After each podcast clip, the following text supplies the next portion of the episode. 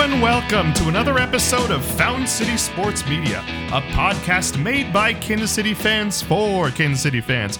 My name's Armando, aka Hot Take Mondo, and I'm joined by my friend Rhys, aka the Rhys incarnate Bach Lesnar, and we're back, baby. We had way too much fun after the Super Bowl. Uh, we just took two weeks off, and we're like just hung over from a Super Bowl win, and we couldn't talk about anything. Yeah, dude. How you doing? How you doing from your Super Bowl hangover, Rhys? Oh man, it feels good. I'm just actually getting done from being Super Bowl hangovered. Uh, no, I've been I've been good, man. Started a new job. Uh, working at a consulting firm, which is awesome. I love everybody there. It's a really nice place to work. Uh, and yeah, it's basically what I've been doing for the last three weeks. Uh, Bowie is continuing to get older and more mature. He's uh he's being a very good boy, except he learned a, a new trick about waking up at like five twenty every morning. We're like, where is this coming from? Oh no! So actually, the leap forward thing has actually played to our advantage because now like 520 is like 620. So we're trying to like keep him up super late and like reset his Oh. clock now, so it can be like, okay, you're waking up at 6:45, and he goes, oh, okay, I'll wake up at 6:45. So, but no, I love the fact that we have more daylight. That's honestly like the highlight of probably the last week for me is that now that we have the extra hour of daylight, it just changes my paradigm on everything.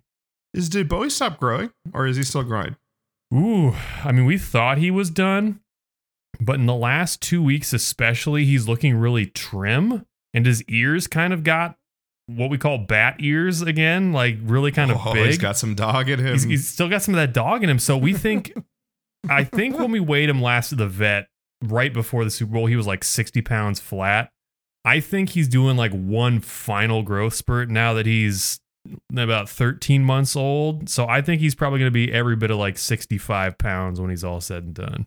well, that's not too bad. I thought he'd be bigger actually. Yeah, he's uh he's like right on the higher end of what like the male dogs are in that uh in that spectrum. So we'll see what happens. Nice, dude. Nice. Yeah, dog, what, what about you? What about you?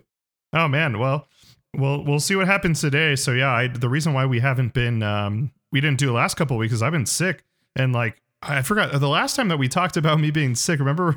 I I don't even remember us talking about it, so I'm just gonna reiterate it. But the last time that I was sick was like a month ago, and I was like, I was like, Rhys, never in COVID history, like during the COVID era, have I gotten any sickness other than COVID. And I was like, but I got this cold and it sucks, man. I don't get it. Well, that ended up being COVID. Uh, and I didn't find out till like when it was done. And then because we had to get tested there with, uh, with uh, Kentucky Opera because we're like, you know, singing.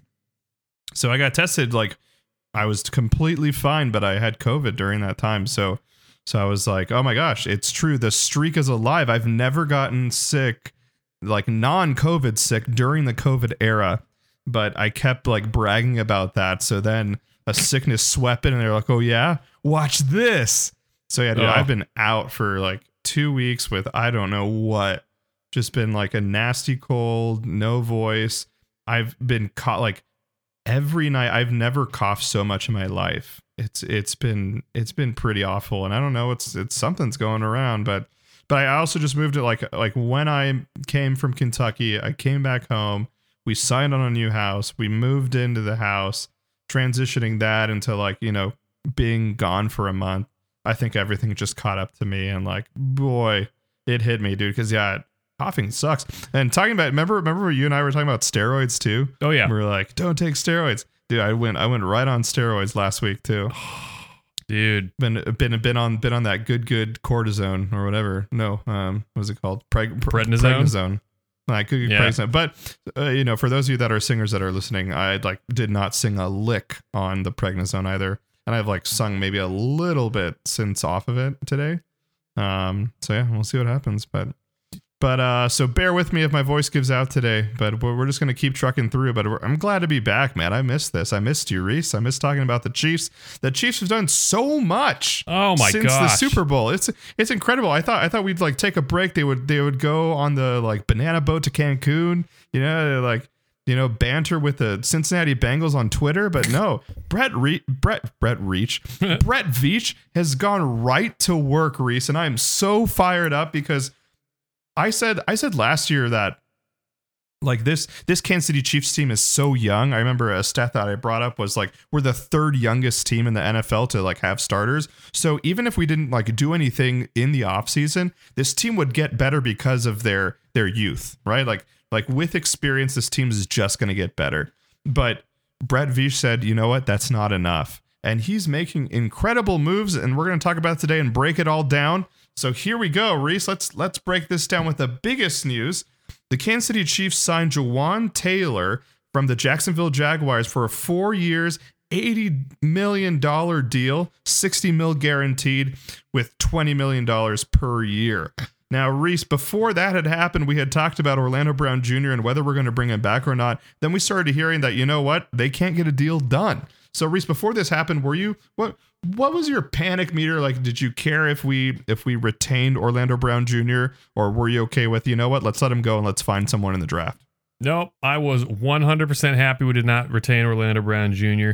We've had two years now to see what Orlando Brown Jr. is. And guess what? It was two years of Pat getting consistently hit, running for his life, and it culminated in something that should have broken our Super Bowl chances in the very first drive of the playoffs in Patrick's ankle getting straight up folded after Orlando Brown Jr. got beat again.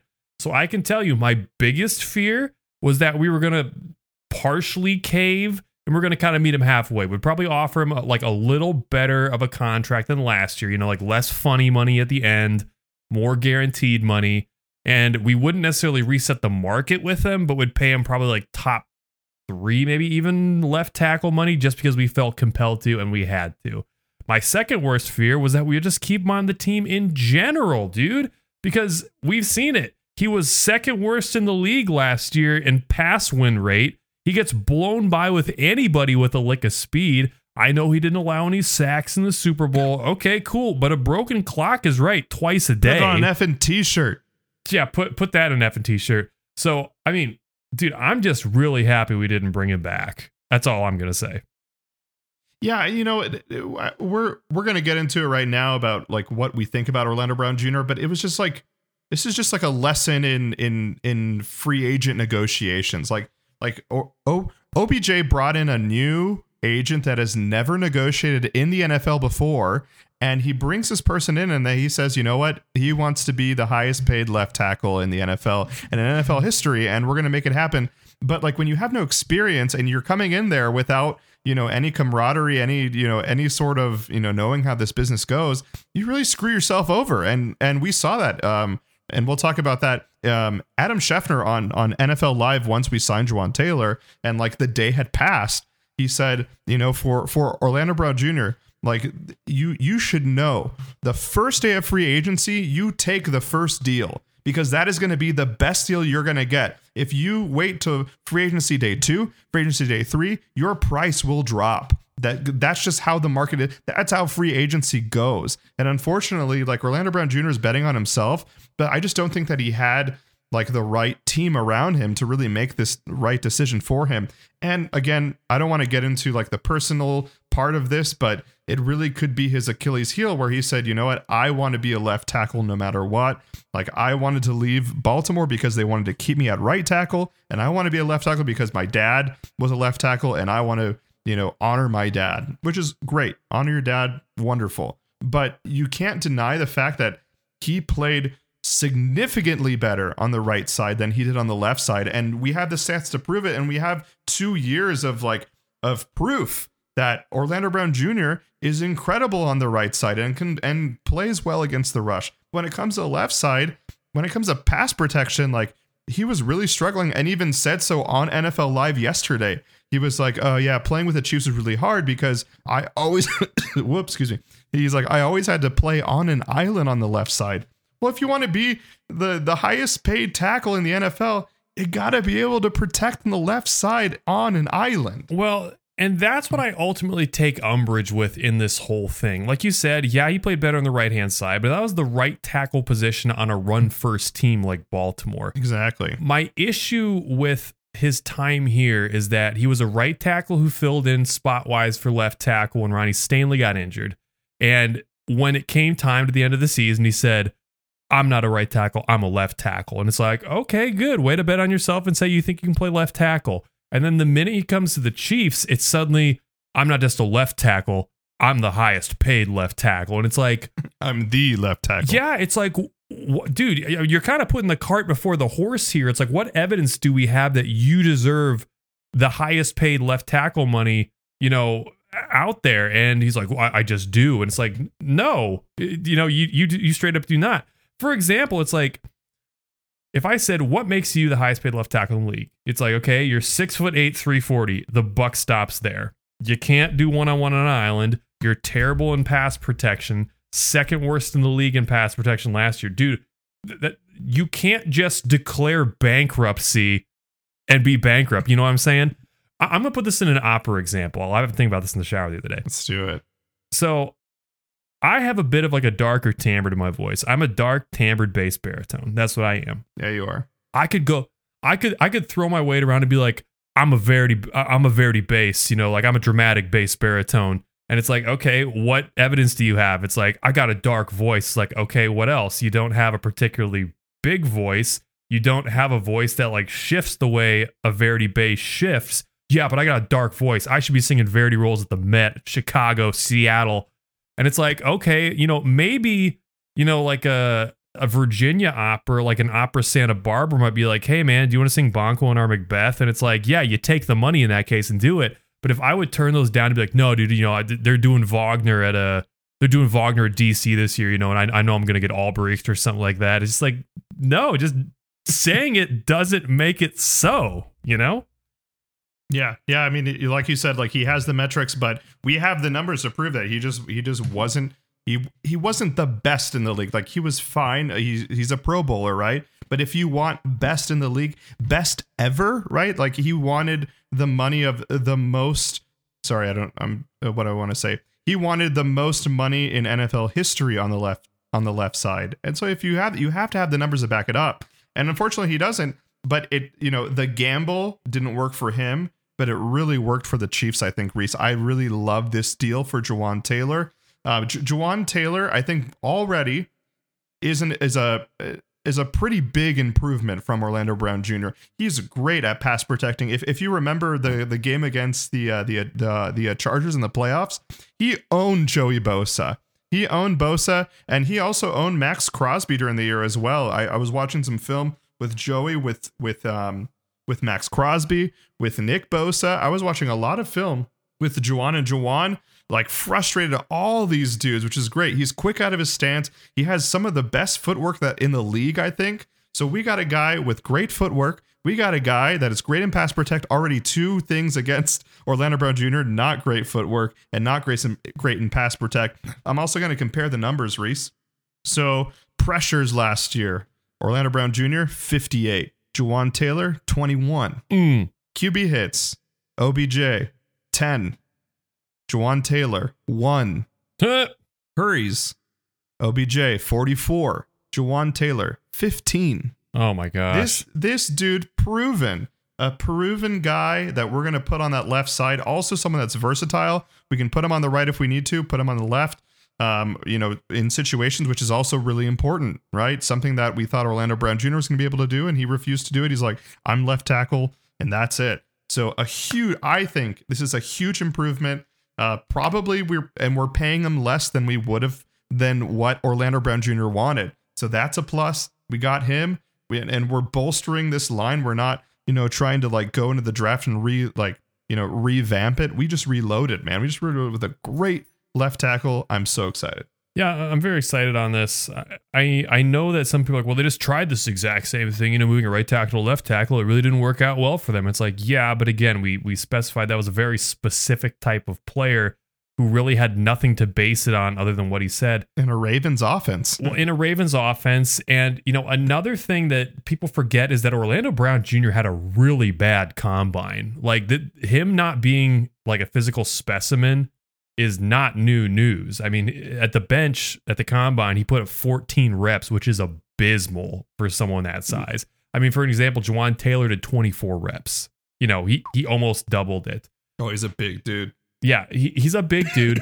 and he's also a lot smaller in those regards. He's 6'5, 312, where Orlando Brown is 6'8, 345. Orlando Brown, honestly, should be like a giant guard or something like that. He's he's just not fast enough to be playing tackle, let alone on the quarterback's blind side. You know, I think uh, I, I'm excited about Jawaan Taylor. I think we probably have a top three to four offensive line coach in the league in Andy Heck. And I think if anyone is going to be able to kind of, you know, convert him over to the left side, I think it's probably going to be Andy. And, you know, I heard uh, Geoff Schwartz, Geoff Schwartz has kind of been echoing a similar sentiment. He's like, you know what? He's like, I, you know, Andy Heck, or not Andy Heck, sorry. Uh, you know, Jawaan Taylor might have some growing pains. He said, but I had some growing pains when I switched positions. He said, you know, look how the rest of the career turned out for me. It's just, it's kind of normal for things he, he sees enough intangibles and stuff on film for Jawaan Taylor, thinking that with Joe Thuney on his right side to help him out some chip blocking in those run blocking scenarios where he does falter a little bit, he said, This is a perfect scenario to succeed for somebody who already has the tools. Yeah, and and you know, like to to that point, Rhys, I, we um Orlando Brown Jr. complained a lot about not having any protection. At the same time, like they always had, you know, Travis Kelce lined up. They always had Jerick McKinnon lined up. Like he did have help, and I'm wondering now whether this changes the offense and like how much protection you know Patrick Patrick Mahomes had to have because of Orlando Brown Jr.'s faults. So I feel like, you know, we might have some more weapons on the field now. You know, we don't have to have certain tight ends block and we don't have to have a Jerick McKinnon always out there trying to like help out both sides. So I think I'm I'm very excited because I think Jawaan Taylor can hold his own. Like you said, he's a little bit smaller, so he's more athletic. He's got some great footwork and a really good transition. Can be a really good transition to that left side and cheaper.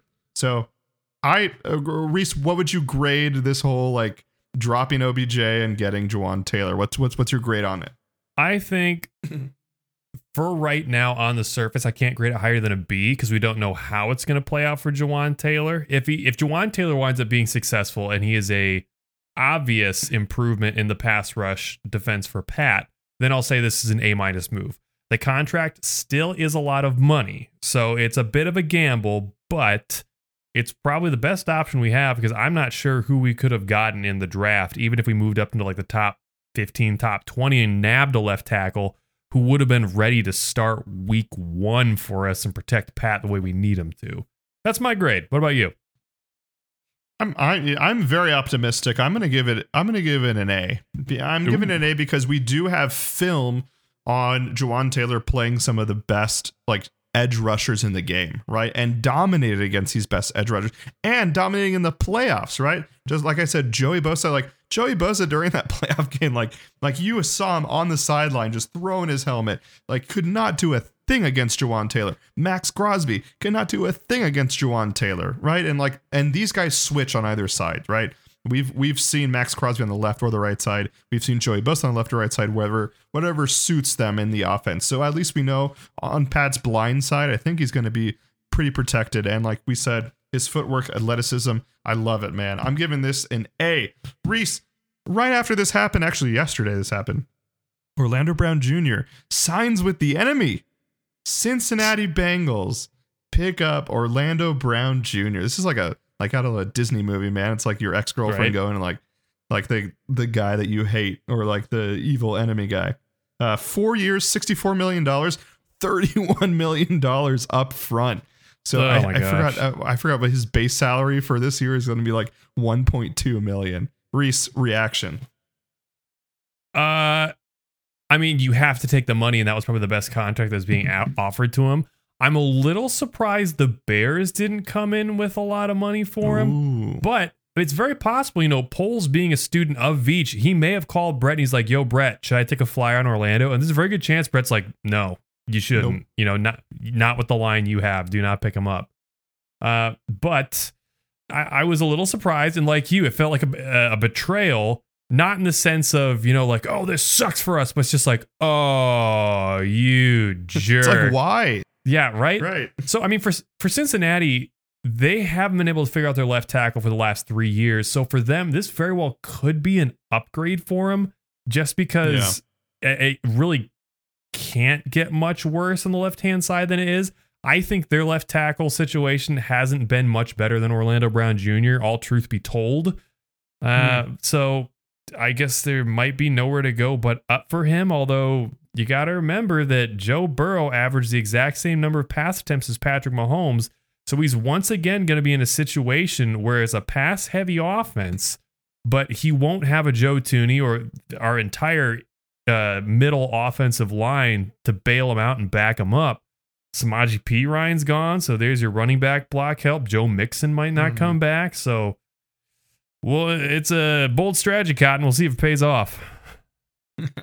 yeah, I mean, look, I, I think I, I- think it's a win-win for everyone. I'm not going to say that, you know, he uh, he's he's he's going to have another you know Pro Bowl season with the Bengals because, like you said, it's not like it's not like Joe Burrow's handing it off to Joe Mixon every time. Like he's still sitting in the pocket now. Albeit Joe uh, Joe Burrow gets the ball off very quick, so that might work to Orlando Brown Jr.'s. You know, it, it'll work for him. But when it comes to the playoffs, I don't know, man. Like good freaking luck on that on that left side with that Bengals offense. But look, it works out for him. He gets to stay on the left side. He gets a little but here's the thing. He waited. He waited on the deal and look what happened. He's he's getting paid just as much as what we would have offered him, I think. I forget what the rumor was on what we offered him, but I think this is a, a very similar deal, if not less than what we had originally offered him in March.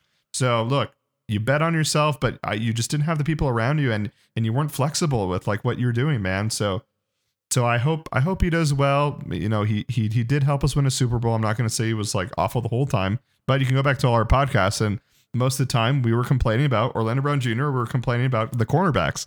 So, so um, so yeah, no, I'm I'm really excited. I think this is a good step for the Kansas City Chiefs, and it made the Bengals better, maybe. So. We'll see what happens, Rhys. Rhys, let's talk about another big signing for the Chiefs. We signed from the San Francisco 49ers Charles Omenihu, who plays defensive tackle. We signed him for two years, $16 million. I think that's a great deal, by the way. Mhm. Um, so just some quick things about Omenihu, and then I'll let you go. Omenihu, so some people were talking about like within San Francisco sports. We're talking about like Omenihu was the second best pass rusher on the 49ers. Now remember, 49ers are a factory for pass rushers. Like they have the best defense in the NFL, although not against the Chiefs. But like for the past three years, they've had incredible defensive and like uh, Omenihu, we got a great player in him. He is like a perfect Spags guy where he can switch. He can play inside. He can play outside. He's got some great burst. He's got some great power. I mean, I don't know. The hot take. I don't know if if Chris Jones has played with a with a guy as talented next to him on the defensive tackle as Charles Omenihu is. So this may be Rhys. This this may be some of the best defensive line, at least in the interior, that we've seen in Kansas City in the Patrick Mahomes era. I love this signing. What do you think, Rhys? Yeah, he's an interesting guy because he's a completely different build than Frank Clark is. You know, the Omenihu 6'5", 280, you know, which is huge compared to Clark, who I think was like 6'3", like maybe 250 when it was all said and done. So he fits that Spags mold, like you said. He likes a big, upright, power, just bull rush kind of guy. And many who really fits that bill. I, I think he's going to be an upgrade from Frank Clark. Look, I, I got to say this right now. It's my piece on Frank Clark. I appreciate playoff Frank, particularly in the 2019 season and in the 2022 season. You know, playoff Frank was great. He really helped us win those games. But honest to goodness, I think all games considered, Frank Clark was maybe a big factor in five or six of them. I, I, I don't want to stop your hot take, but I'm asking is he replacing Frank Clark or are we going to put him in the interior? I, I think he's going to replace Frank Clark personally. Really? Yeah. Okay. Uh, I mean, he's listed a defensive end. I think we're going to play him opposite Karlaftis, and I think we're going to play Hmm. around. Well, it's hard to say. I can see him rotating with like Mike Danna, depending on the package, because you know Mike Yeah. Danna is pretty small too, and he's not a typical Spags guy. But my initial thought was he was going to replace. Uh, we'll get to this later, Khalen, uh, Colin Saunders. But the more I'm watching his film, the more I'm listening to people talk, I'm getting the idea he's going to be on the edge. So this seemed this seemed like a we're losing Frank. We have to get another body in here, and we'll kind of like make things work around that, if that makes sense. He might not be full time, but you got to even remember Chris Jones was playing a little bit on the edge, not lining up Right. purely as a defensive end like he was two seasons ago, but he had a lot of snaps from the edge this year. So I can see Omenihu doing sort of the same thing. Yeah, I mean it, it, that's that, that that that's a good analysis because and, and we'll probably talk about this later on in the podcast, but that would change what I think the Chiefs are going to do next, right? Like, are they going to go out and get a defensive end, like a solidified guy, which then puts a Menahue like in the interior with Chris Jones, or are they going to go maybe in the draft? Is there a guy day two that they can get that is similar to Karlaftis, right? That they can build around and maybe put Karlaftis on one side and then get a young dude on the on the opposite uh, exterior.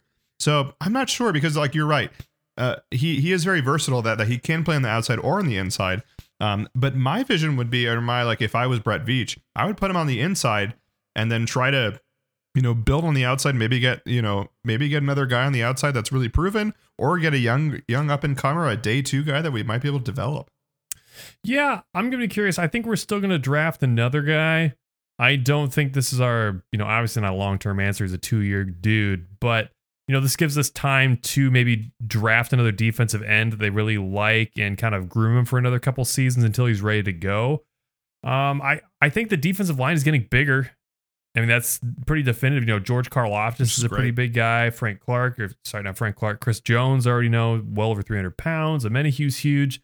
This is starting to feel a little bit in terms of build like that Tampa Brady line they had back in 2020. Ooh. Now, I'm not going to say they're going to be that dominant, but it feels to me, I mean, when you look at like Shaq Barrett, Vita Vea, you know, those kind of guys, it seems Mm-hmm. like they're trying to build a great, big, angry bull rush wall.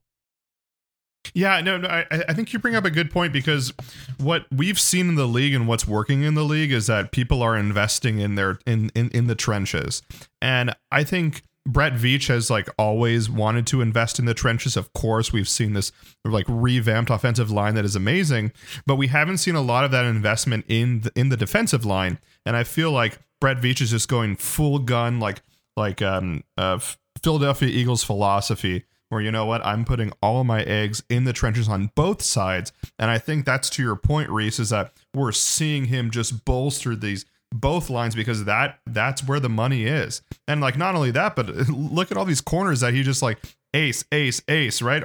Again Jaylen Watson and Joshua Williams are not like you know pro bowlers right now but they aren't going to get worse hopefully knock on wood. Like these guys are just going to get better. Like they're just improving. So for Yeah. us to have such a young like secondary really allows us to like spend a lot of not a lot of money but spend a good amount of money getting that defensive line like correct. And it's it's hard in a spags offense because or sorry a spags defense because it, because you have to be versatile right? You have to always rotate like a freaking like hockey you know like a hockey whatever what is it called when they substitute in hockey Yeah, just substitution. there's like a I was gonna say a hockey line Wait, uh, I've never heard of this term you're looking for. I no, just, I, I don't know. I'm just trying to think of like you know the way that Spags uses his his defensive rotations is similar to like a hockey team that changes their def- rotations. I don't know. Dude, this I, is an I hockey do not watch hockey. I, I will never sign on to a Fountain City Sports Media hockey podcast. If you want to do it, definitely do it without me. But I'm just kind of that's something I thought of. dude, did you know the Kansas City almost got the Pittsburgh Penguins back at like the height of Sidney Crosby's powers? Really? Yeah, fun story for another time. But the For for if- what if- if pods in the summer? yeah, what if pod? We'll talk about the what if pod later. That's a good one. Yeah. Well, anyway, anyway, Spag's line is hard. Yeah, dude. And I'm and I'm glad that I'm glad that Veach is finally like investing in it and doing it in an incredible way. Getting a Menahue for two years, sixteen million is a great freaking deal, man. So, um, what is your grade on the Charles Omenihu signing? I'm gonna give the menu signing. With sorry, with the caveat that Frank Clark is gone. Let's juxt. Let's put that all in together. I think, like I said, I think this is another upgrade. And, you know, it's a pretty modest contract for a pretty talented player who shows up consistently. And, you know, I think he kind of plays the way that we're all hoping George Karlaftis winds up playing. So giving him another great veteran dude to learn from, I'm going to give this grade an A minus. Oh. I, I, I don't know if I can go as far as you, Rhys, and say that he is better than Frank Clark. I will say that if he is more consistent than Frank Clark Yeah. and maybe not as explosive, that means that he is better because, like you said, we we just haven't seen consistency from Frank Clark. Actually, I, I like want to pat ourselves on the back too because the things that you were saying about Orlando Brown Jr. and like also saying about Frank Clark were could have been controversial at the time, especially in the beginning of last year and the beginning of this year. But you were right on both things, and also like Brett Veach heard you, right? Like they didn't they didn't try to sign these dudes to big deals that people wanted us to. Like you from from the beginning, Rhys, I have to applaud you. Like you were always, you know, Frank Clark. I don't know, man. OBJ, I don't know, man. We're most of Kansas City, and and we're like, no, we got to sign these guys for big deals. We got to do this and this. But I think Brett Veach was on your side the entire time. Like he understood what you saw. So I just want to give you a pat on the back because that really it all worked out the way you thought it was going to work out. Dude, thank you for that. Uh, I feel vindicated in those regards. And I also did a little bit creeping the other day on Frank Clark and Omenihu looking at the draft profiles. Uh, I don't know if I ever told you this, but one of the weaknesses, this is on the NFL.com draft pro like profile pages. Frank Clark, I kid you not, this is word for word, doesn't gain much ground with spin move counter, often twisting in place. Like ah! how how painful is that? Like how many times did we see what we joked about, like his yep. signature spin move to nowhere, and like he's trying to teach Karlaftis how to do it in the offseason. No, I appreciate. no, I appreciate what Frank Clark did for us in the playoffs, playoff yeah. Frank. But I think the one, fact one of the greatest that, playoff players ever. But I think the fact that if you told any NFL fan Frank Clark is third all time in playoff sacks, they'd say, What? No way. And I think that kind of sums up Frank Clark as a pro, as a player for us. That speaks all it needs to. Well, and and to your point, Rhys, it's day three, day four free agency. He still hasn't been signed anywhere. So again, with our with our free agency philosophy, every day your value goes down if you don't if you don't sign or someone's not giving you an offer. And it could be that people are just waiting. They're waiting to see what is what is the least amount of money that I can give Frank Clark because they also saw it. It's just he's a great player, just not consistent. And he shows up and when the moment matters the most. But there's 17 games before that, you know, before when the when those games matter the most. And like those games really mattered to us. We got in uh, I'll I'll keep saying it. We got incredibly lucky that we were the first seed, you know, going to the playoffs. A lot of things had to go our way. And if we had if we had Frank Clark for at least two of those games, right? If we had a consistent Frank Clark for at least two of those, we wouldn't have been, you know, chomping at the bit to try to get that first seed. It would have been solidified. So anyway, great move for the Chiefs. I'm going to give it an A as well. Um, Charles Omenihu, can't wait. Oh man, I can't wait to see him. Karlaftis, Chris Jones, and we'll see what happens next there. All right, Rhys, let's talk about some people that are leaving. Then let's do some beer reviewing, and then we'll talk about if there's any more moves in the future. Um, so with all those moves, we already talked about Chris Jones. We already talked about Frank Clark. Let's talk about some other people that are that just left. Uh, probably the biggest one is Juju, Juju Smith Schuster going to the New England Patriots. Three years, thir- uh, thirty-three million dollars. What do you what, what do you think, Rhys? Uh, you know, it, it sucks, and I'm a little bit torn because, like, initially I was like, man, I would have thought we could have kept Juju for three years, thirty-three million dollars, and that's kind of what I was going to be yeah. hoping because, like, that's that's MVS money, right? right. Yeah. So I mean, the Pats getting him for that is essentially what I think Jakobi Meyers wound up getting, wasn't it? It was similar money to that. I think he got yeah, maybe 15 a year. But Juju's way better. Well, not way better, but Juju is a step up at the very least oh, from Jakobi you know, Meyers. Way, I think he's way better than Jakobi Meyers. Yeah. But at the same time, it's like uh, Juju has some injury issues, particularly with his knees. And it's like we can't, you know, with our receiver room already being as thin as it was with Juju, it's like we can't necessarily saddle ourselves to a potential time bomb of three years, 33 million and eat the dead cap on that if we want to have to cut him after like year two or something. So uh, it's a bummer. Early on in the year, I thought Juju was going to be a huge contributor for this team. And I said, wow, you know, well done. You found Pat's new favorite toy. But we've talked about it that as the season went on, you know, his impact was more and more kind of diminishing on the team. And yeah, he had some big moments in the playoffs. Don't get me wrong. But it never felt like Pat found, you know, Kelce number two, you know, his stopgap is always there, is always fine Juju he, he flashed. He flashed. Yeah, I uh, again, I I am surprised that the deal is so low because yeah, I think we could have matched three year, thirty three million dollars. But mm-hmm. at the same time, I kind of like this um sign a veteran every year for Patrick Mahomes. Like do a one year deal, get a vet that is is good, not Pro Bowl good, but like a very good vet, um, and let that be the system for Patrick Mahomes. Um, so I like that like Juju's gone, and now we can find another person to kind of fill in that. What's what's a one year guy that we can get? And I've I've talked about Adam Thielen, uh, just like personally between you and I, um, or we're going to talk about a little later, Odell Beckham Jr. probably.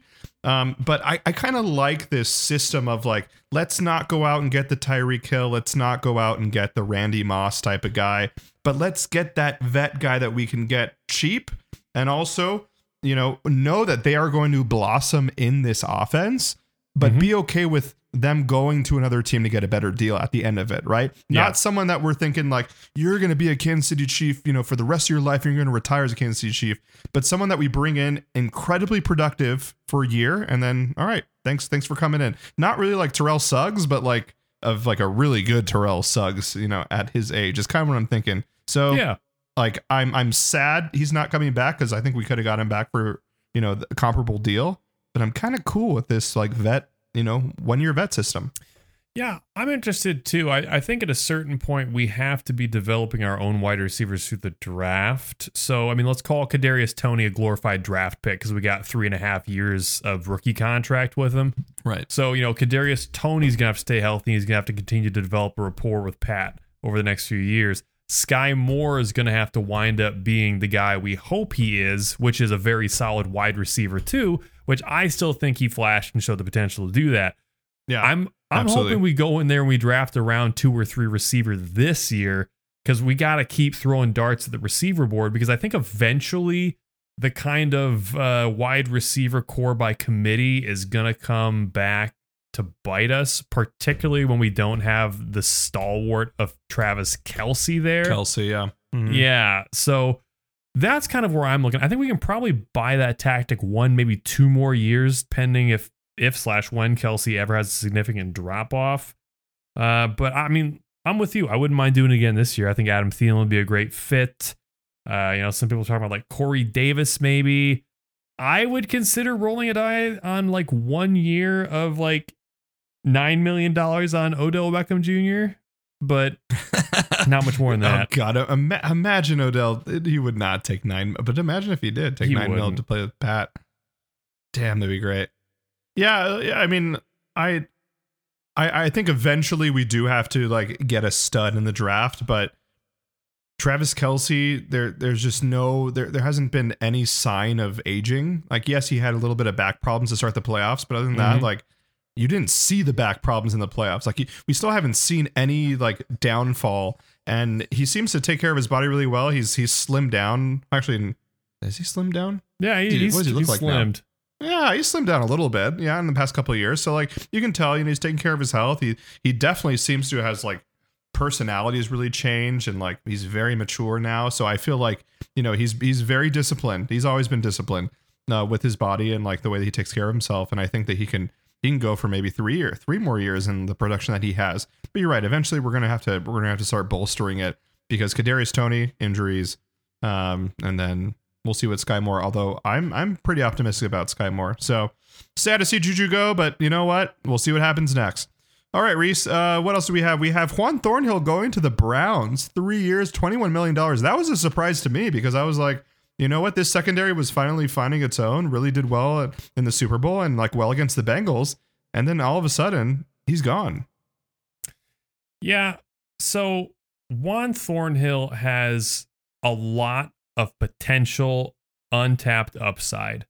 I'm going to say I'm glad we're not the team that's going to pay for three years to see if he ever gets back that upside. We can remember, and we've talked about the journey of Juan Thornhill since we drafted him. He was a second round pick with a huge upside. He started almost immediately as a rookie. Uh, he took him a while to get into the system. You know, he was getting burned a lot early. You know, he seemed kind of out of place. But by the end of his rookie season, kind of like Karlaftis, he was building momentum and had a really good one two punch with Tyrann Mathieu out in the safety. But last game of the season, I can still see the play, tears his ACL. And from Ugh. that moment, Juan Thornhill has shown flashes, but has never gotten back to that trajectory or level that he was trending toward his rookie year. So I think the right team can get that extra bit out of Juan Thornhill to the part that he can play to a potential all pro level. But I don't think the Browns are that team. yeah, definitely not that team. And uh, yeah, we definitely saw like the the wheels, you know, didn't come off, but but definitely slower motor. Like you know, I think there were a couple times where you and I were just like, "What was Juan doing on that player? What is he doing?" Even the entire game, sometimes like we were really on Juan Thornhill. But I really liked, you know, what happened at the end of the season. I feel like they, him and Justin Reid really really made um, some great prog- progression and finally started to figure st- themselves out. Uh, they started trusting the cornerbacks, which really helped out their play. Um, but I'm also thinking that you know, maybe this staff sees more in Bryan Cook than we think. Because uh, you and I, you know, we just haven't seen a lot of film on Bryan Cook. Like we saw him, and he's, you know, he's very feisty, very athletic, but a lot of times, like he, you know, he just didn't seem like he was knowing what was going on at certain points. Um, so I was a little weary about Bryan Cook during the year, but I'm starting to wonder if if they're able to release Juan Thornhill three or 21 million, which I feel like we probably could have matched. Um, I, am I'm, I'm wondering whether Brett Veach. I'm wondering if Veach's like, you know what, Brian Bryan Cook is ready to cook, and maybe and maybe he's next in line and ready to go, which makes me optimistic. But also, just I don't know. I, I was really rooting for Juan and Juan staying on this team. Um, so it's kind of it's it's it's an either or for me. You know, I, I think we're going to be taking a page out of the Patriots book, which is potentially the only successful page and emulatable page out of the Patriots book, which is that you pay two or three players on your team, period, nobody else gets paid. After the rookie contract, you know, unless you're outstanding irreplaceable, thanks. Thanks for service. Bye. I think L'Jarius Sneed's going to be an interesting one coming up because he is kind of right in that sweet spot of he's kind of a unique guy. He can play safety, he can play corner. You know, he's long, he's mm-hmm. athletic. He would suck to replace, but are we going to wind up paying him, you know, probably like a Charvarius Ward S contract, which is what, like three years, 45 million? That's a little uh, rich, man. And all these yeah. contracts that we've talked about a million times before is what wound up biting John Dorsey in the butt. It's like, yes, you drafted great guys, but you can't keep paying all the great guys can't you draft. Just keep drafting good guys and have them come in and, you know, step up and do their part.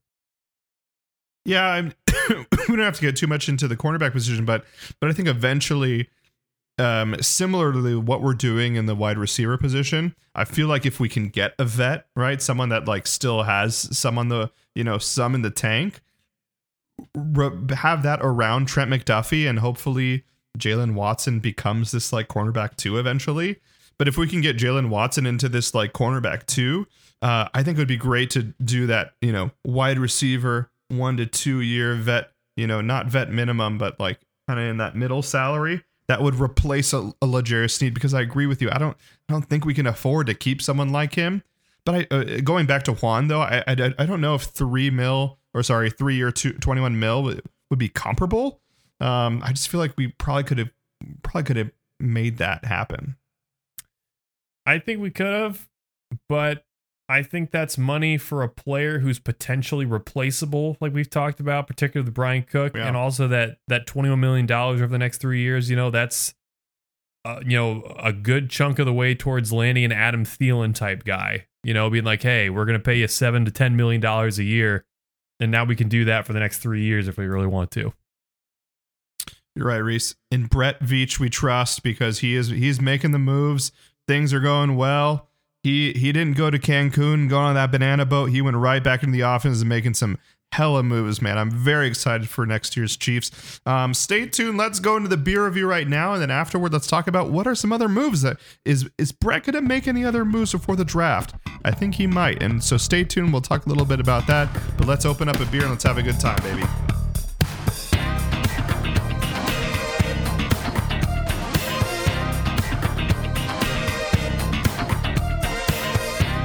Everyone's favorite time of the podcast. That's right, for the first time in almost a month, it's This Week in Craft Beer.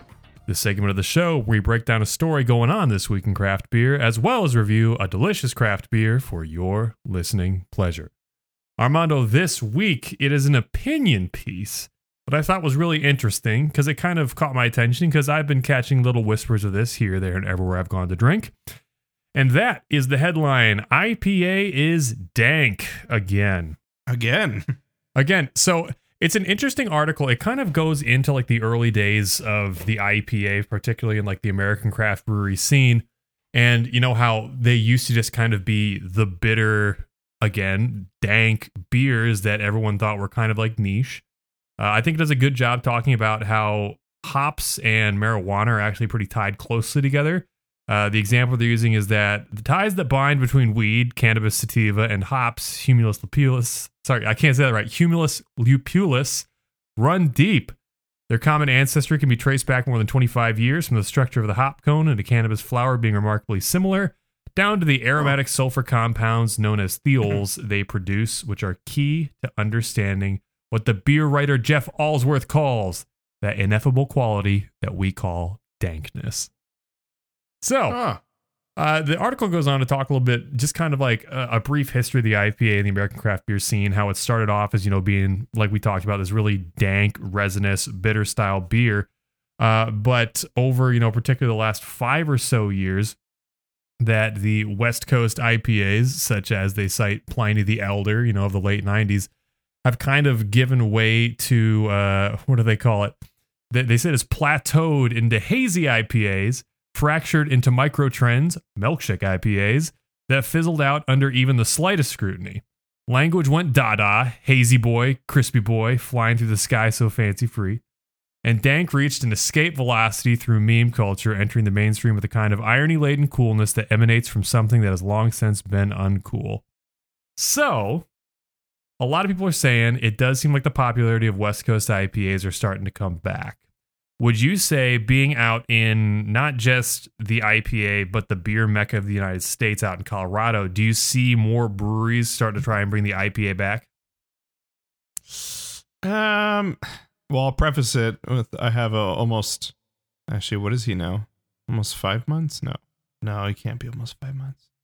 Yeah, maybe he's almost. I have a almost five month year old kid now, so I don't really like go out every weekend anymore to the to the craft beer scene. But I will say that when I have gone, I don't think people are really promoting, you know, uh, West Coast IPAs. I think there is a uh, there's still value to it, especially here in Colorado, but it's definitely not something that people are pushing. Really? Um, for example, you know, for example, um, uh, New New New Belgium. By the way, Logan's going to do a presentation at New Belgium. She's going to talk about opera at their uh, tap room. Be really cool. Really? Yeah, I'm excited. But like, uh, you know, someone like New Belgium, who is the you know the mecca of hoppy beers right now, uh, they are exclusively doing those East Coast hazy beers, right? They're exclusively doing that Voodoo Ranger and just keeping it, you know, anti-dank almost. Of course, they do have like, you know, their Imperial, which kind of gives you that dankness, but otherwise, um, I don't see them doing it. Um, I know I just went to WeldWerks a month ago, and they they had a, a ton of great West Coast actually on tap, but not anything that they're like pressing. I I what I'm still seeing is the Pilsner. I think the Pilsner trend is still huge right now in in Colorado. Um, also what I've been seeing, just like just you know some like you know uh, similar to um to Reddit forums, is like habanero IPAs Really? that some people are doing. Yeah, like some people are doing like not chili beers, but but chili hoppy beers. Hmm. Um, for example, Treehouse was doing it in um, in Boston, and there was another big time brewery that is taking just their like staple IPA beers and making like into this like ghost pepper um, flip or this like habanero spin off of it. Which I, th- I might be a trend right now. I, d- I haven't seen anywhere else. I was just seeing it on Instagram that some some like really reputable breweries are doing. Um, so I've seen that more than anything else. That's really interesting you say that because hops actually accentuate the heat factor in foods. Right. Yeah. Yeah. So I guess that's kind of It like might work. you might be able to save money on like chili extract in those regards. But it's so, it's so funny it's a thing now because there used to be a pub. Uh, shout out to OG Gingers in Cedar Falls, which burned down. Uh, I'm saying OG Gingers because Gingers evolved into just like you know douchey frat bro bar. But OG Gingers always had this chili beer on draft. I believe it was a lager or it could have just been an ale. I can't remember at the time. I was 21. Uh, but that was really interesting. It was good. It just made me really want nachos. Like I couldn't drink it without just like wanting nachos. and they didn't have That nachos actually, there. that actually does sound good. Damn Yeah. it. Damn it, Yeah. OG, whatever. Well, last thing I'll say on this that I want your opinion on, I, I think it's interesting what they're describing as West Coast IPAs because you know they, they've cited things like Pliny the Elder in here, which honestly is that's you know completely one side of the spectrum. Insane West Coast dank, piney, resiny massacre, delicious, but a massacre. But to me, like West Coast IPA that I kind of got into, you know, was like Sierra Nevada IPA back in the day. Like that was one of my first ones when I was in college. Uh, you know, Boulevard used to do one called Heavy Lifting. That was a West Coast IPA. Mm, that was good, yeah. Yeah, basically anything you know that's got like Chinook or Mosaic or one of those you know classic West Coast hops that's you know clear, golden in color, and yeah, it's got a bit of like dankness to it. So yeah, last thing I'll say on this is they say dank, even at its peak as a complimentary term, never lost its connection to revulsion. That sense of unease and intrigue that simultaneously pushes you away and pulls you closer. They talk about the hazy IPAs, which heavily lean on dry hopping to draw out the fruitiness of the new generation of hops. Uh, could be seen as a balm for the burnout of palate wrecked hops enthusiasts. Their quote being, Mhm. For your years of service walking through the pine forest covered in sap, here's your reward a brew that looks and tastes like a mimosa. So, it is it they're not funny wrong. how our palates like it's funny how our palates change, right? Like I, I bet ten years ago, no, no, that's way too much. I bet I bet five years ago when I was like super West Coasty, I would have said, I'm drinking a West Coast IPA every day for the rest of my life, and that's it. But it's funny, like now I'm like, I'm drinking a Pilsner every day for the rest of my life, and that's it. Like, who knows? Maybe in a couple months, my palate's to change, and I'm to start drinking like stouts, or I'm to start drinking, you know, sou- I'm finally to like sours again. I don't know. Um, Well- it's it's really curious how our palates, you know, our palates do that. It is. It is. And the reason I bring this article up that caught my eye was so I went to one of our favorite places, shout out the pairing, and I got myself Nice. got myself a mix six as one does.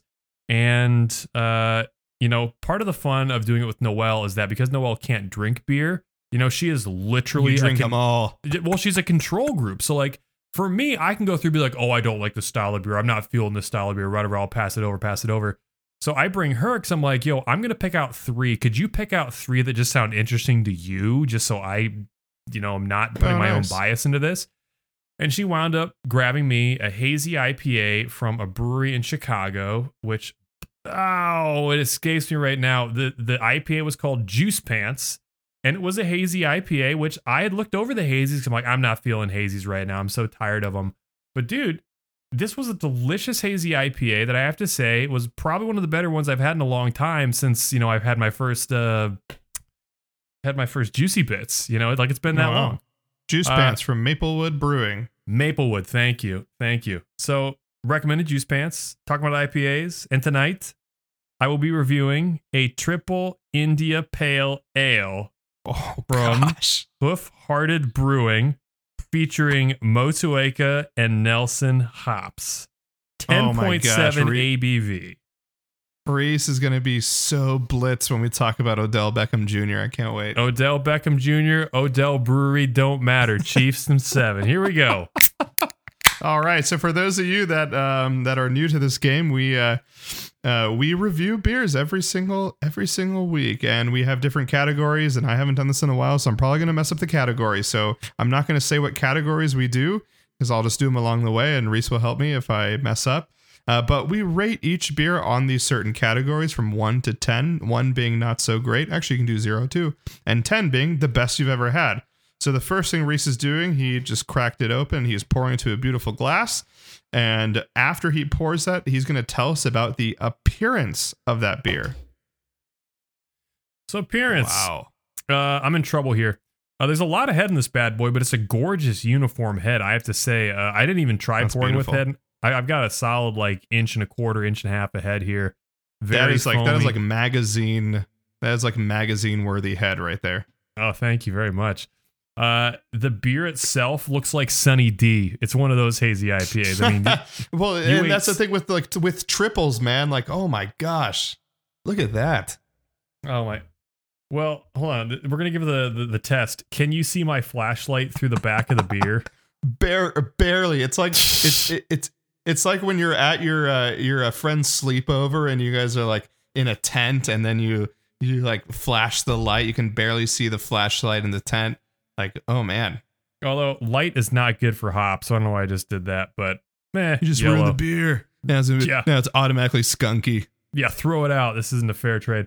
Uh, this looks really delicious. I wish it was warmer outside drinking this because I really like the I, I like these beers that look like this. It's gonna give me a headache, I'm sure, but uh, Oh, yeah. appearance wise, uniform Especially if, especially if Bowie wakes you up at five twenty five. oh, dude, he woke me up at uh 2 a.m. last night throwing up. He's the biggest dude. He's the biggest like prince dog of all time. He's like a working breed, so he should be living outside, but he's like. I have seasonal allergies that the vets diagnosed. I can't eat too late or I get acid reflux. It's like, you little prince. Oh, no. Ugh, whatever. He- Uh, he, he might as well be an opera singer. oh my gosh. You're not wrong. Okay, so appearance on this. I like what's going on here. I'm going to give this an 8.8. All right, eight point eight. Yeah, looks great. Okay, Rhys. So that was appearance. How about smell? What's the what's the uh, aroma on that beer? Definitely getting a lot of kiwi, like that strawberry kiwi starburstness, which Mm. I'm sure is the combination of the Motueka and the Nelson. Uh, because Nelson's your favorite, baby. Oh yeah, yeah. That you're gonna get kiwi in that. Motueka is more of um, what do I want to say? That's more of like a bitter, way bitter hop, right? Or No, wrong? That's, that's another one of those uh New Zealand hops, you know, so it's got the tropical Oh, okay. fruitiness to it. Yeah. Oh, oh, you're gonna have you're gonna have a juice bomb on this one. a little bit of pineapple, uh, very kind of low underlying notes of like kind of that cheese rindy dankness that we're talking about here. Mm, Smells good though, uh, not outstanding. Surprisingly, not as potent aroma as you would guess with how thick this beer is. So I'm gonna say eight point four on aroma. Ooh, 8.4. All right, great. Now we have our favorite category. It is flavor. I wish I was drinking that right now because triple IPAs are my favorite.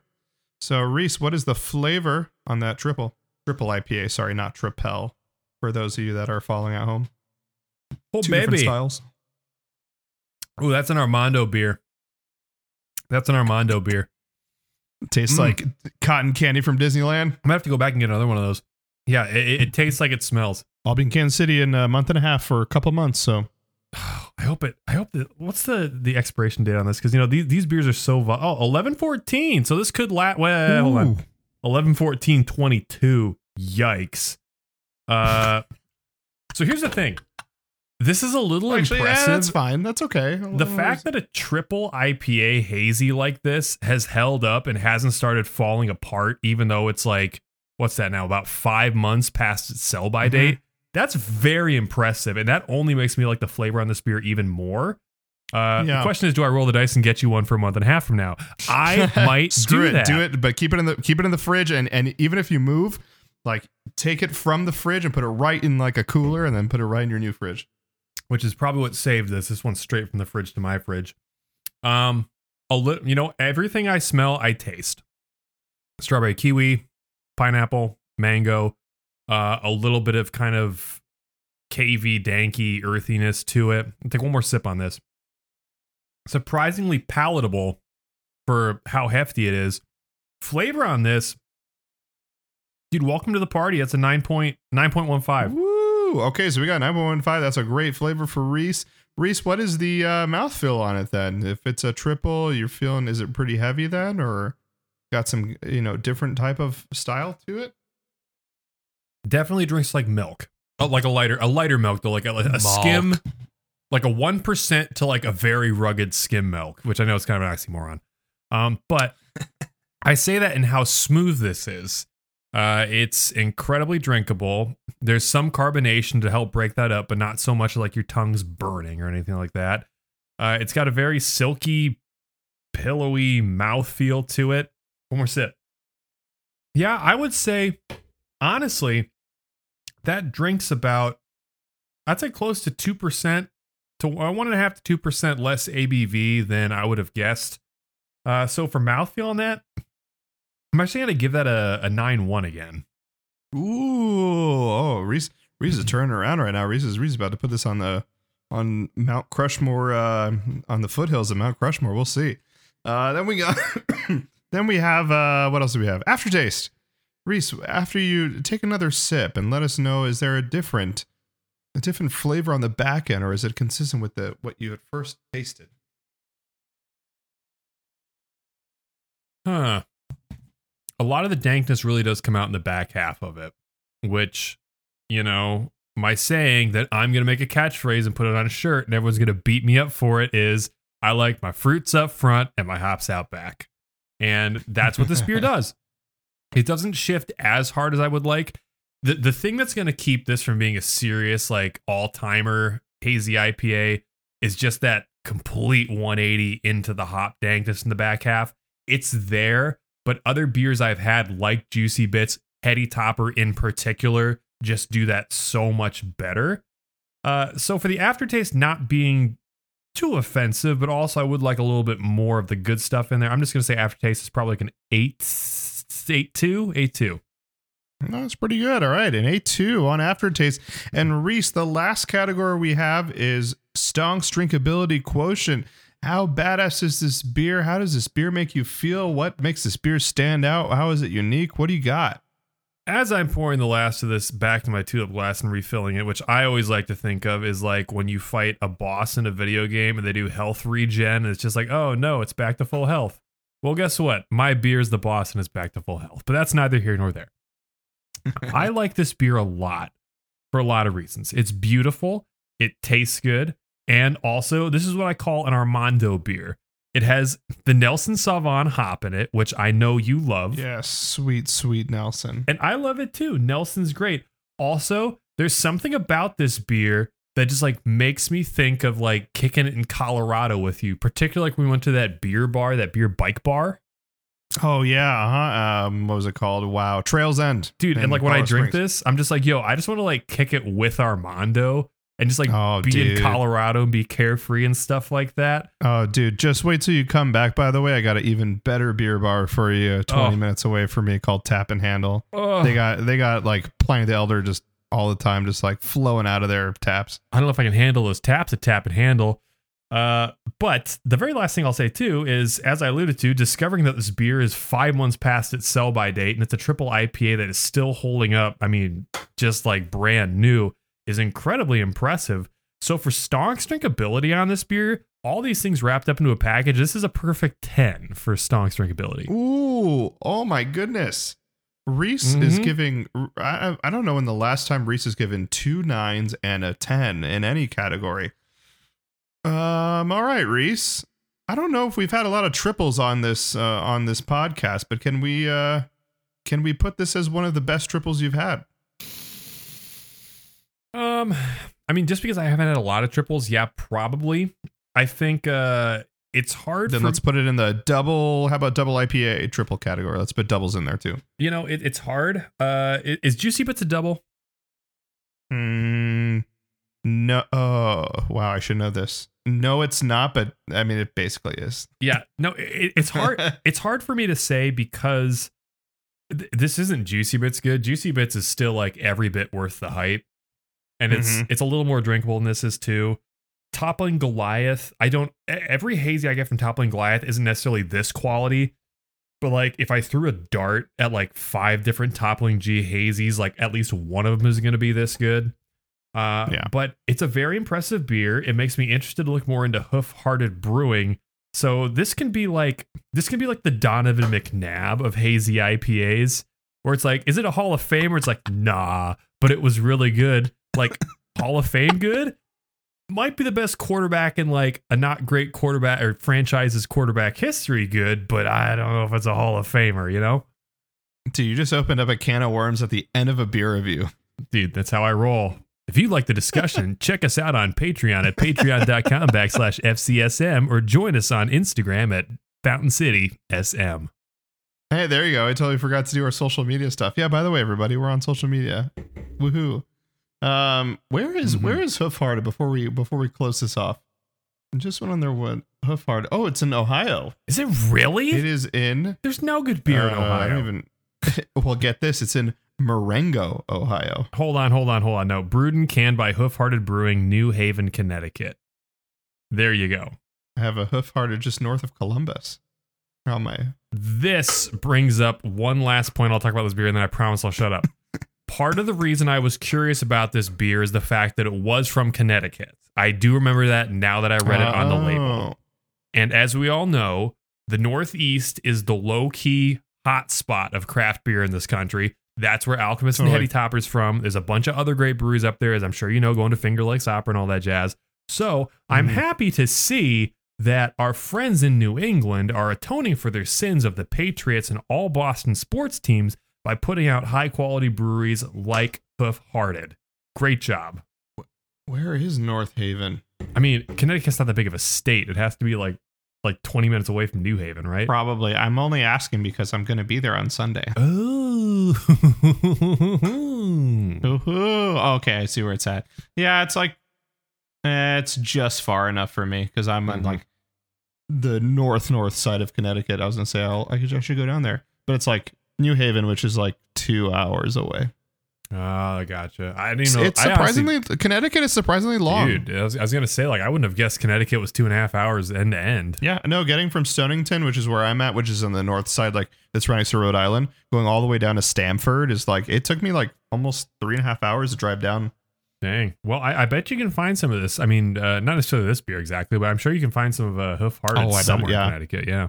I'll check it out. Well, Rhys gave us a raving review, and I can't wait to try some of that because I love me a triple IPA. And stay tuned, ladies and gentlemen, because we're going to talk about a triple threat in what might happen with Brett Veach and the free agency of the Kansas City Chiefs. So stay tuned.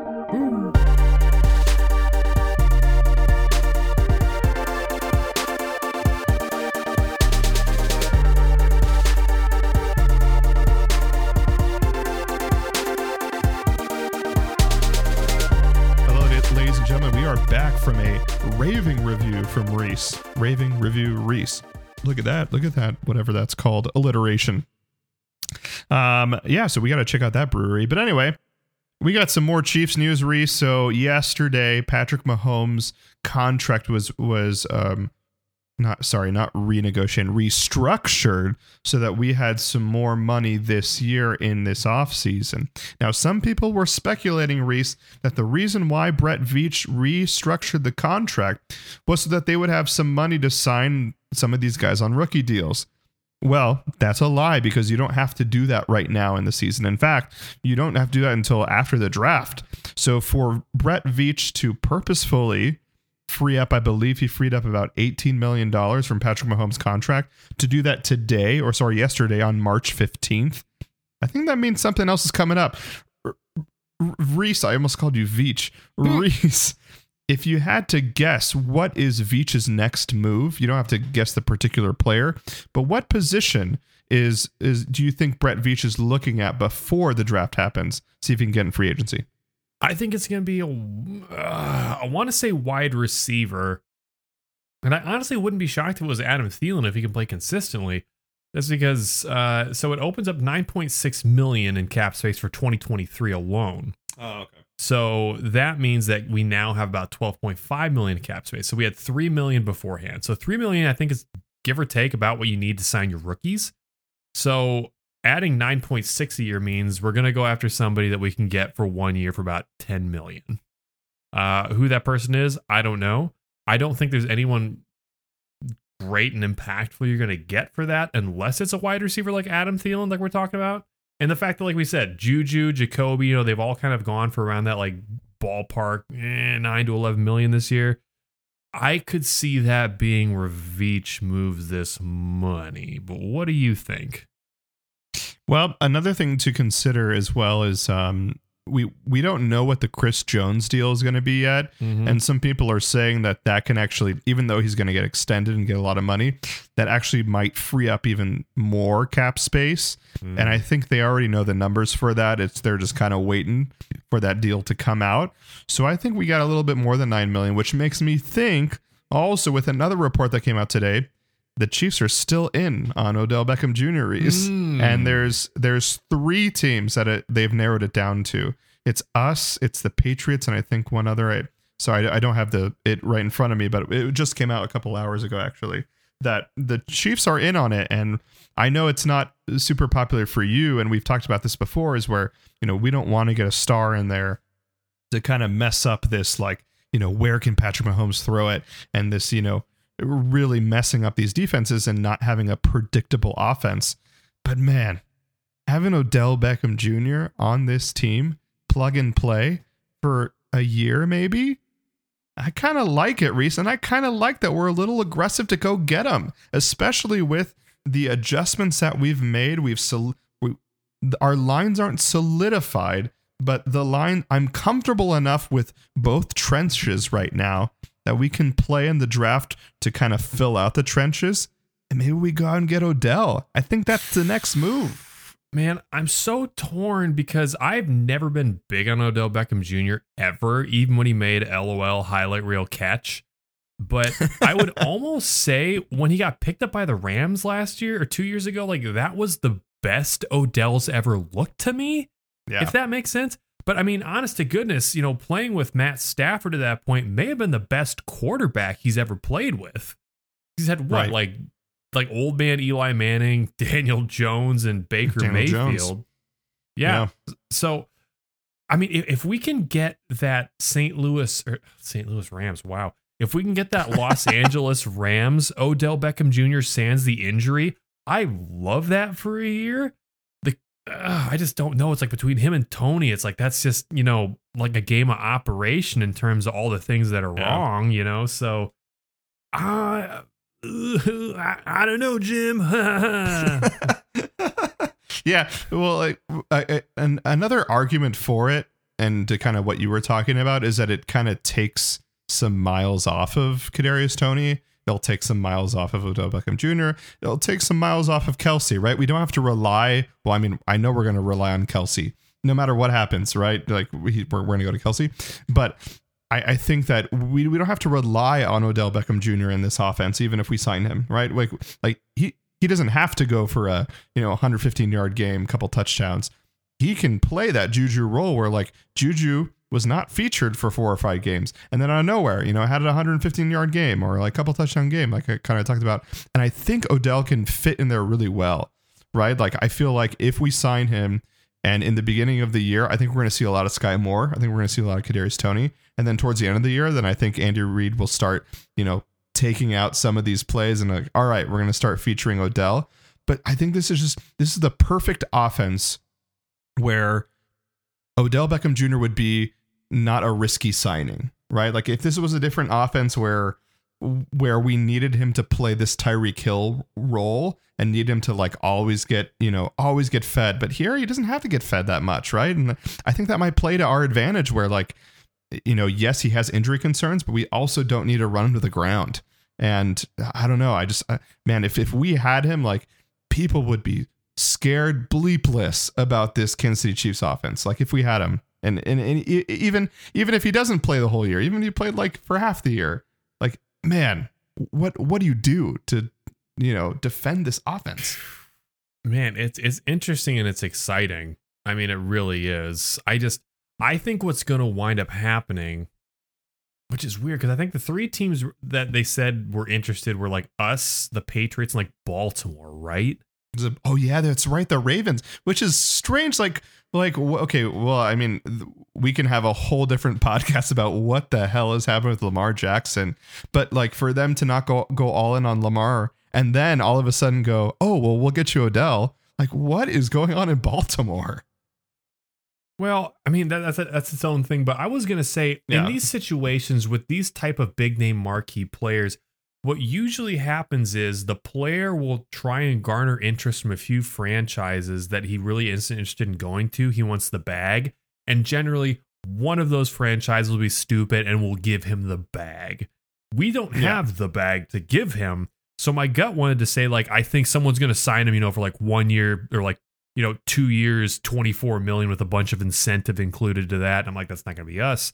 At but like. I don't see the Patriots doing that, and Mac Jones is absolute dog water. So I don't know why they'd went Odell Beckham Jr. And you have know, the money like though. Said, well, and, and, I also don't think that they think that Mac Jones is dog water because they, they oh, just got somebody, didn't they? Well, they, They got- sorry, they just got Juju. Yeah, yeah, but like, I mean, honestly, we we talked about it earlier. Like, Juju is like, you know, better Jakobi Meyer.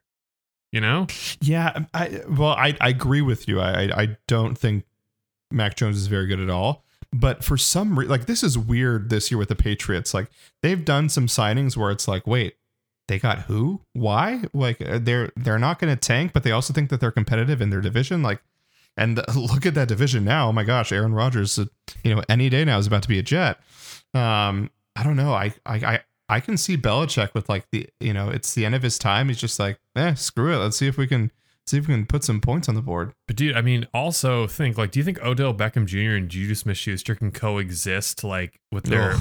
dude? That's Oh that's a gosh, that locker room. Oh my gosh. because I think we saw it at the end of the season when he posted that thing about uh who was it Bradberry that he tore or got held by. What was his name? It wasn't Bradberry. Oh, Juju, you mean? Yeah, Juju. Remember? Yeah, yeah, yeah. No, it was. It was. Um, yeah, it was Bradberry or Slay. No. Yeah, it was Bradberry. It was Bradberry. So, you know, we, we like held Juju's crazy in check all season until we won the ring, and then suddenly he just like unleashed it. So obviously it's still there. You know, it's lurking beneath Oh, the totally- surface. So well, I'm like, well, uh, if if he goes anywhere, it's good that he's going to the Patriots because you know Bill's Bill's going to shut that down pretty quickly. but can he shut down him and Odell Beckham Jr.? Ugh. Yeah, talk about that. That, that should be like a um, hard knocks. Oh gosh, hard knocks. Odell Beckham Jr., Belichick, and Juju. Good lord, and even Mac like Mac Jones was very vocal last year. Like uh, there was a lot of drama behind the scenes with Mac Jones and and Bill Belichick in that offense. So, um, yeah, I don't know. I don't know what happens, but I I don't know. I just have this weird got this weird Odell Beckham feeling, man. Like you know, Brett Veach's always got something up its sleeve, and I think that Patrick Mahomes' restructuring was intentional. So we'll see what happens. Rhys, before we leave the podcast, let's say farewell to EB. EB is now the offensive coordinator for the Washington Commanders and um, finally has his own offense. This is completely his now. Um, and he made a lot of moves where he said, "All right, Kansas City Chiefs, if you don't want to sign with Kansas City, come come to us." Because he got he picked up Andrew Wylie pretty quickly. He got Marcus Kemp, and I believe someone else is going to the Commanders, but I forget. But those are probably the two biggest ones. Uh, Rhys, what are your reactions and your and your farewell to EB? You know, I'm glad EB is going to get the chance to finally prove that he's not just, you know, like another Andy Reid OC that really doesn't do much but relay the plays in. And, you know, this was the opportunity that he needed if he wasn't going to go be a head coach at the college level, which, you know, in and of itself has unique and inherent risks from the NFL. Um, you know, I'm glad he got two rings with us. I think it was time for like both sides to move on and start something fresh. Uh, I'm happy that he's taking some pieces with him. Like I'm glad Andrew Wylie got the bag and we're gonna play with uh, Washington. I'm glad we're not paying Andrew Wylie slash like keeping him at right tackle. I think he, m- much like Odell, but also much differently, was very serviceable as a right tackle. But he exceeded expectations, whereas I think Orlando kind of like played below expectations. Marcus Kemp, very great locker room guy, as we pointed out, fantastic special teamer, and also the hero of the AFC title game.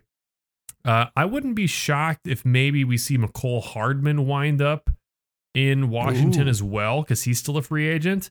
Uh, it'll all depend on how much Eric Bieniemy enjoyed working with him. But best wishes to Eric Bieniemy. I think that Washington team has a bit of potential to it if they can just figure out their quarterback situation. Yeah. Yeah, uh, first and foremost, you know, definitely going to miss EB. I know, you know, we've been, you know, uh, we've we've been on EB for the last three years and like just very confused as so, you know, what what is his role in this offense? What you know, is he calling plays? Is he not calling plays? Um, re- regardless of what was actually happening, I think Patrick Mahomes, Travis Kelce, um, Andy Reid have an im- immense respect for EB. Right? They've never said a bad thing about him and said, you know, how crucial he is to this offense. So regardless of if he's calling plays here and then, like he definitely had an impact on this team, and there's there's no question and no debate on that. And and just from a just from a um, opinion standpoint, I think it's crazy that he needed to go to the Washington Commanders in order to prove that he can you know call plays in this league. I think it's it's it's embarrassing to the league that you know he didn't get a chance anywhere else, and then he has to be the OC for one of the worst franchises ever uh, in order to you know make a name for himself after being in you know what will go down as some of the best offensive in NFL history regardless of if he created the play or not. Like he is a part of one of one of the best offensive schemes to ever happen in the NFL. So anyway, I just wanted to say that before we before I talk about what happened. Go ahead. let's say this about Bieniemy too. This let's try and spin this as a positive because it could almost be better that he's getting more chance to kind of metamorphosize into a head coach from an offensive coordinator position right now rather than go to like any of the dumpster fire opportunities he's interviewed for in the last few years because he could have been dead at arrival if he got picked up by like Carolina or you know I don't know if in New Orleans in their cap hell situation without a quarterback. You know the list goes on Yeah. for those kind of places he interviewed for. So maybe now he'll get a chance to be like a little more selective and maybe kind of a more high profile job will open up where pieces are already kind of set in place and they say, Eric, you know, we think you're the missing conduit to really make this circuit board run. We want you as our head coach. Yeah, no, I, I, I think you bring up a good point. I'm just worried about the about the Washington Commanders and their front office. Like it's just not, you know, I I think people know that it's one of the worst, you know, front offices in in the NFL. But at the same time, you're right. He he goes into a place where he can create whatever he wants. So I hope that they let him do that, and I hope um, that that the, that the shame of the Washington Commanders and the shame of that front office does not become you know a negative to EB, and that he can you know rise above. Um, so I again, I'm excited for him because you know he has the reins. Um, I'm hearing a ton of Sam Howell buzz.